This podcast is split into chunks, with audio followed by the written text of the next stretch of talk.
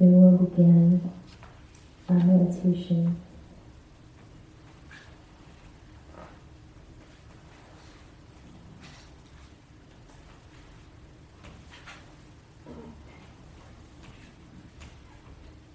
So of course, whenever we start to sit to meditate, we want to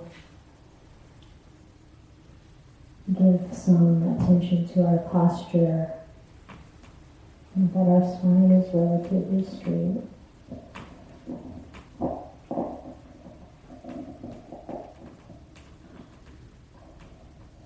And our body can be relaxed, not working very hard to hold us up, but more be in balance if possible. And of course, that's also true whether we're sitting or lying down or even standing for meditation.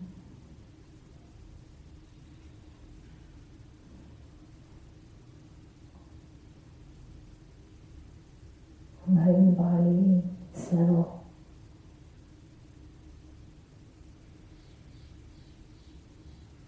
And even if I'm going to use a meditation that's not mindfulness of breathing, I use a few deep breaths in the beginning to help the body calm down and the mind to calm down.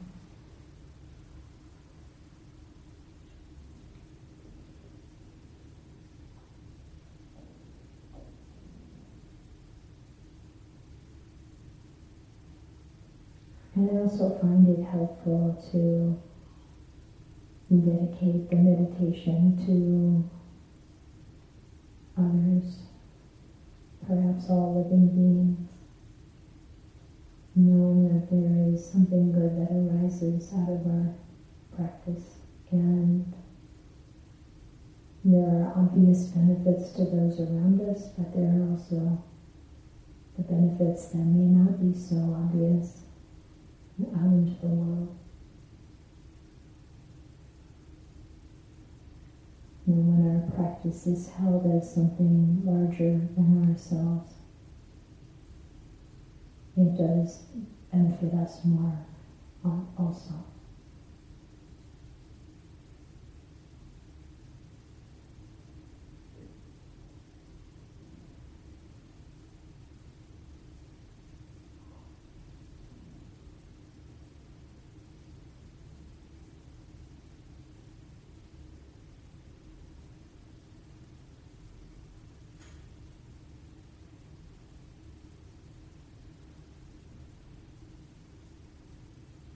So there are a few different ways to do this, but I think we'll start by bringing our attention to the top of our head.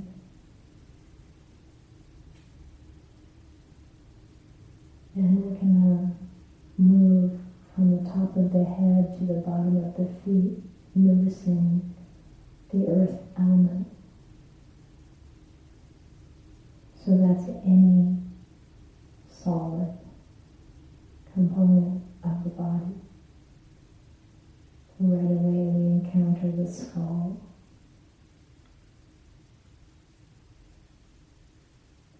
Something very solid protecting our brain, our sort of main control center of the whole system. The solid earth element in the skull, and also in the brain, in the tissues, and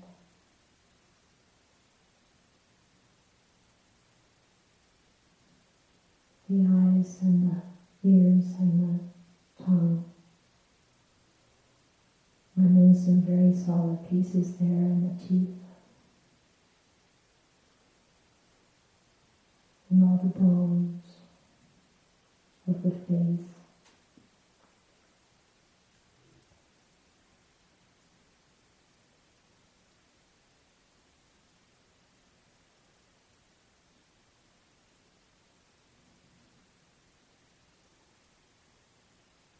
in the solid nature of the spine.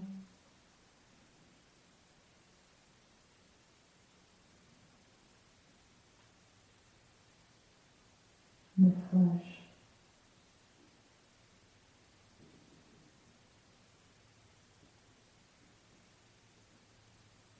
And how all these solid pieces of the earth element in the head and the neck, how it's the same as the sticks and the stones outside.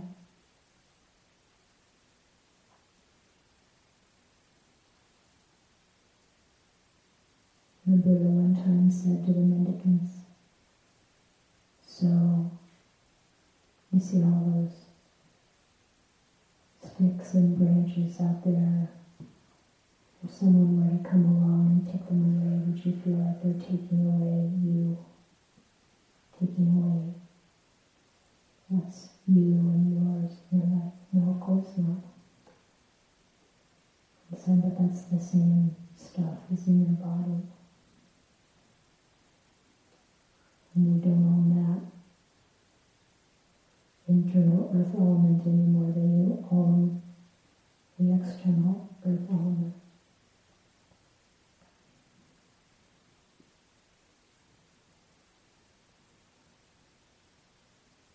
Now we move down into the shoulders, the chest and the back, and the bones, the flesh.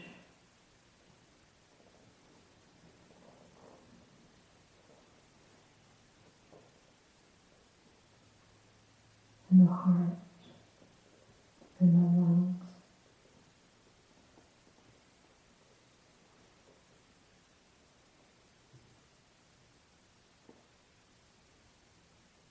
The liver, the kidneys, the spleen, any of those sort of solidish organs. It's just earth element. The solid parts, just like the earth.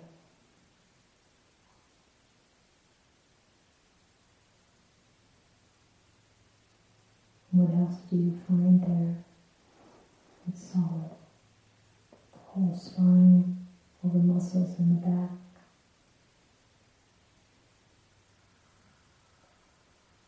Where they're painful or they're comfortable, whether they're old or they're young, they're still just earth element.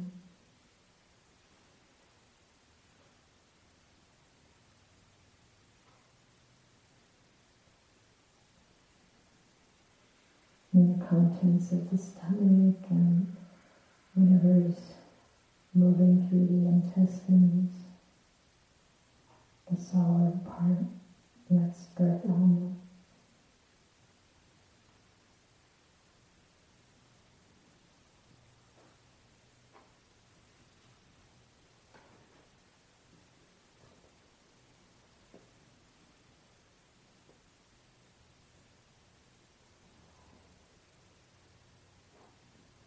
And if you've ever been with someone when they've died and the life force is gone,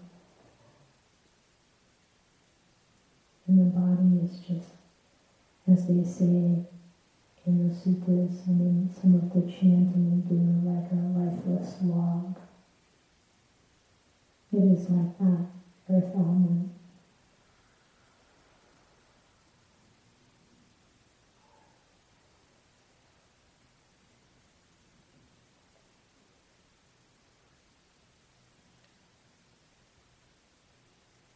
We can bring our attention to our shoulders and move down our arms. These arms have done a lot of work for us. The muscles, the bones, the bone marrow, it's earth element. We can appreciate the body for all that it is allowing us to do and to know. And even now, such an important support for us to gain wisdom and understanding. This earth element in the hands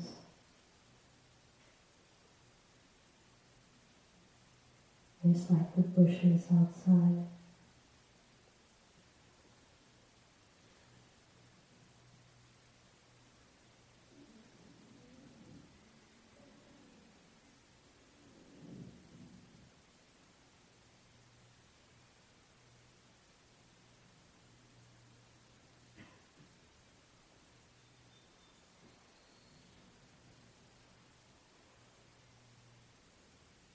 Move down into the pelvis area.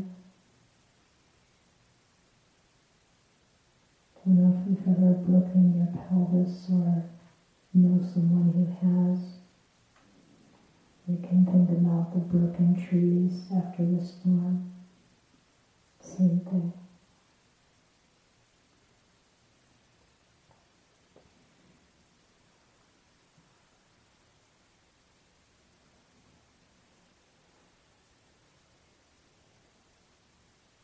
And all the muscles,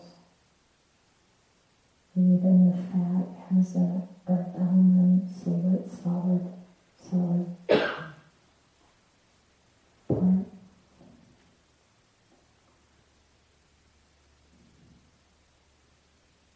And the legs, the femur, I guess, is the strongest bone in the body.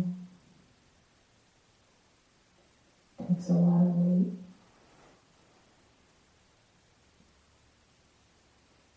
There's earth element.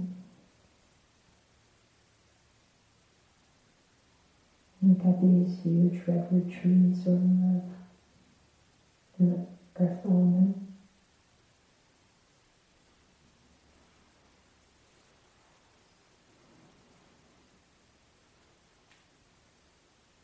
No matter how strong we are, no matter how strong we've been in our life, this change is occurring. The way it is in all of nature.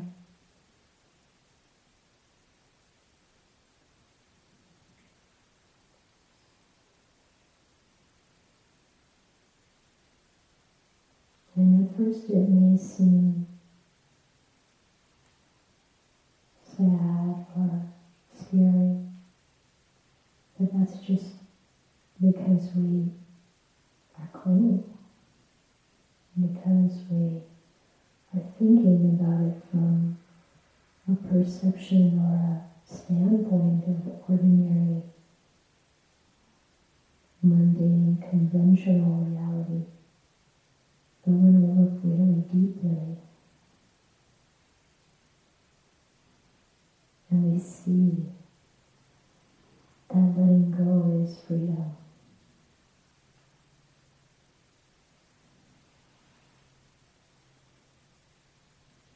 That there is something so much more secure and true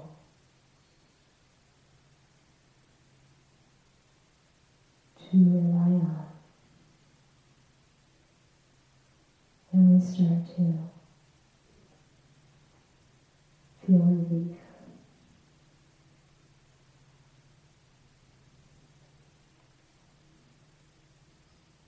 So we go through the legs and the feet, noticing this earth element.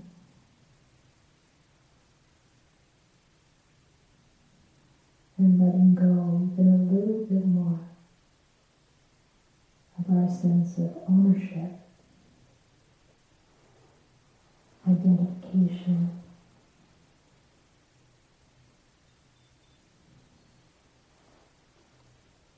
We can't really own earth element externally, even if we have a deed to some property. We really can't own it. It belongs to nature.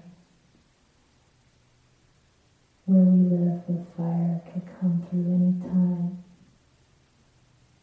and completely change the landscape.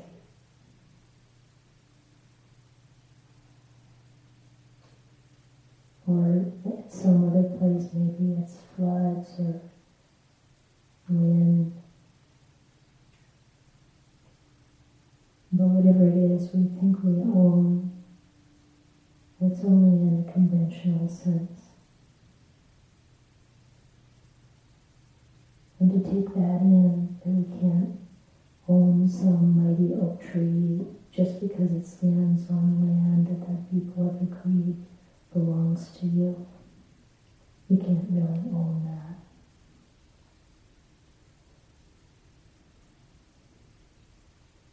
And we can't own this body either.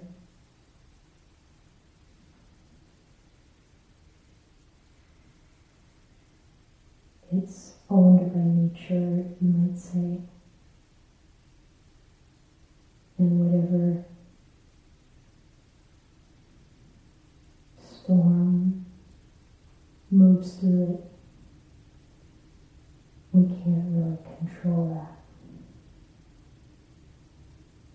We can take some measures to support the body, but we can't really change. We can't change its fundamental nature.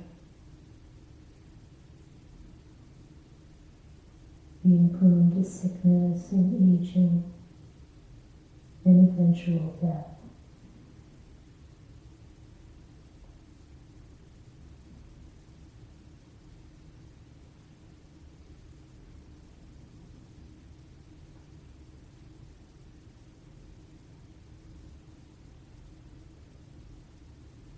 And there's this very interesting relief that comes by looking at the tree and seeing it, seeing things as they actually are.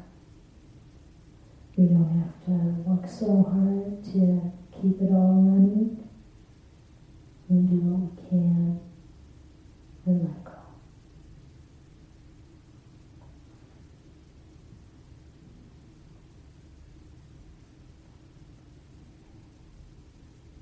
And the interesting thing about the fire coming through, we were just visiting a neighboring monastery where some of our brother monks are creating the same kind of, or a similar kind of hermitage that we are. And they had a fire come through the property and it came right up to the main house. It didn't touch the house. But it was all around it. You can see the blackened trees. And yet, 2 years later, the forest is alive, growing. That's nature. And when this body dies, something else starts. Unless there is a complete understanding and liberation from this round of birth after birth, of rebirth after rebirth, there's a new beginning. And the question comes, when are we going to want to stop? Not out of aversion, but out of wisdom. And that's the culmination of this gradual training.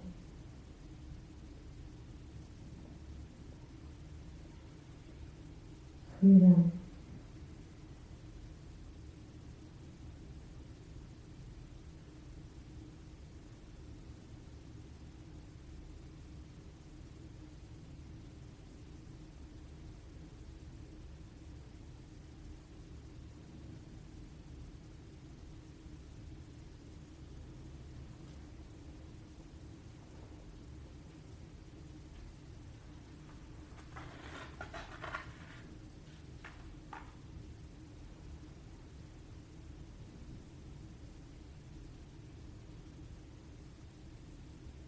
So the Buddha said that when we see this earth element with proper wisdom, solution or disenchanted with it.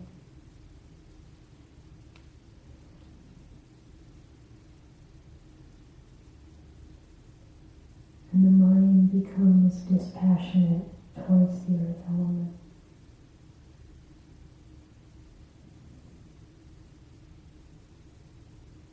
A much more balanced and realistic relationship with all things composed of earth element.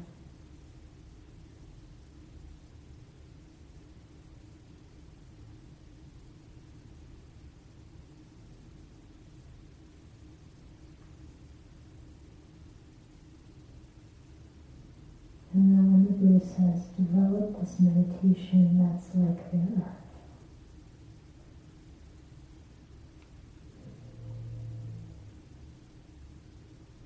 What does it mean? What does it feel like to meditate like the earth? Solid, still.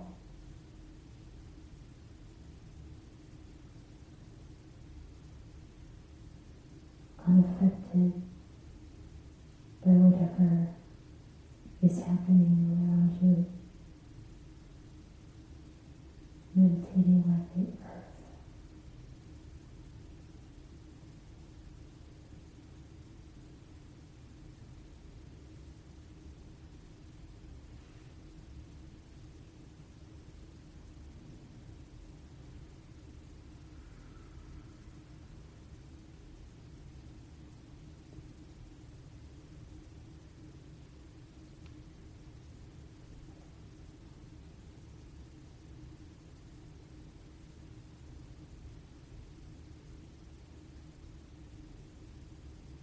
The earth doesn't become elated or disgusted by whatever we do to it.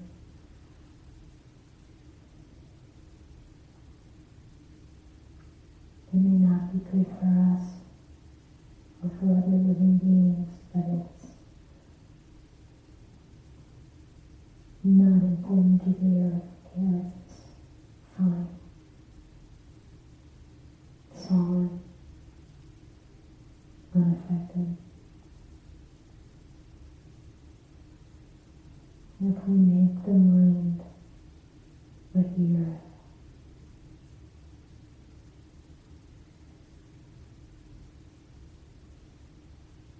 then when something we want or something we want to get rid of comes through, it does not invade the mind and remain. Just like with the earth element, with the earth.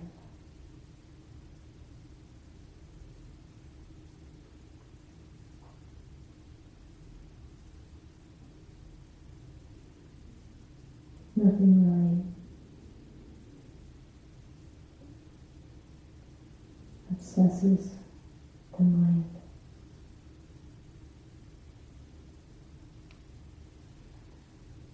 And nothing can disturb the balance and stillness of the mind.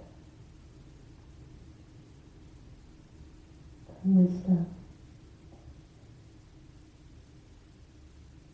the understanding,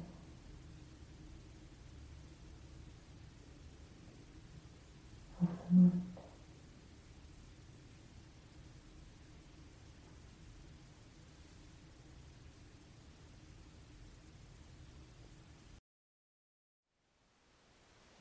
Thank you for listening. To learn how you can support the teachers and Dharma Seed, please visit dharmaseed.org/donate.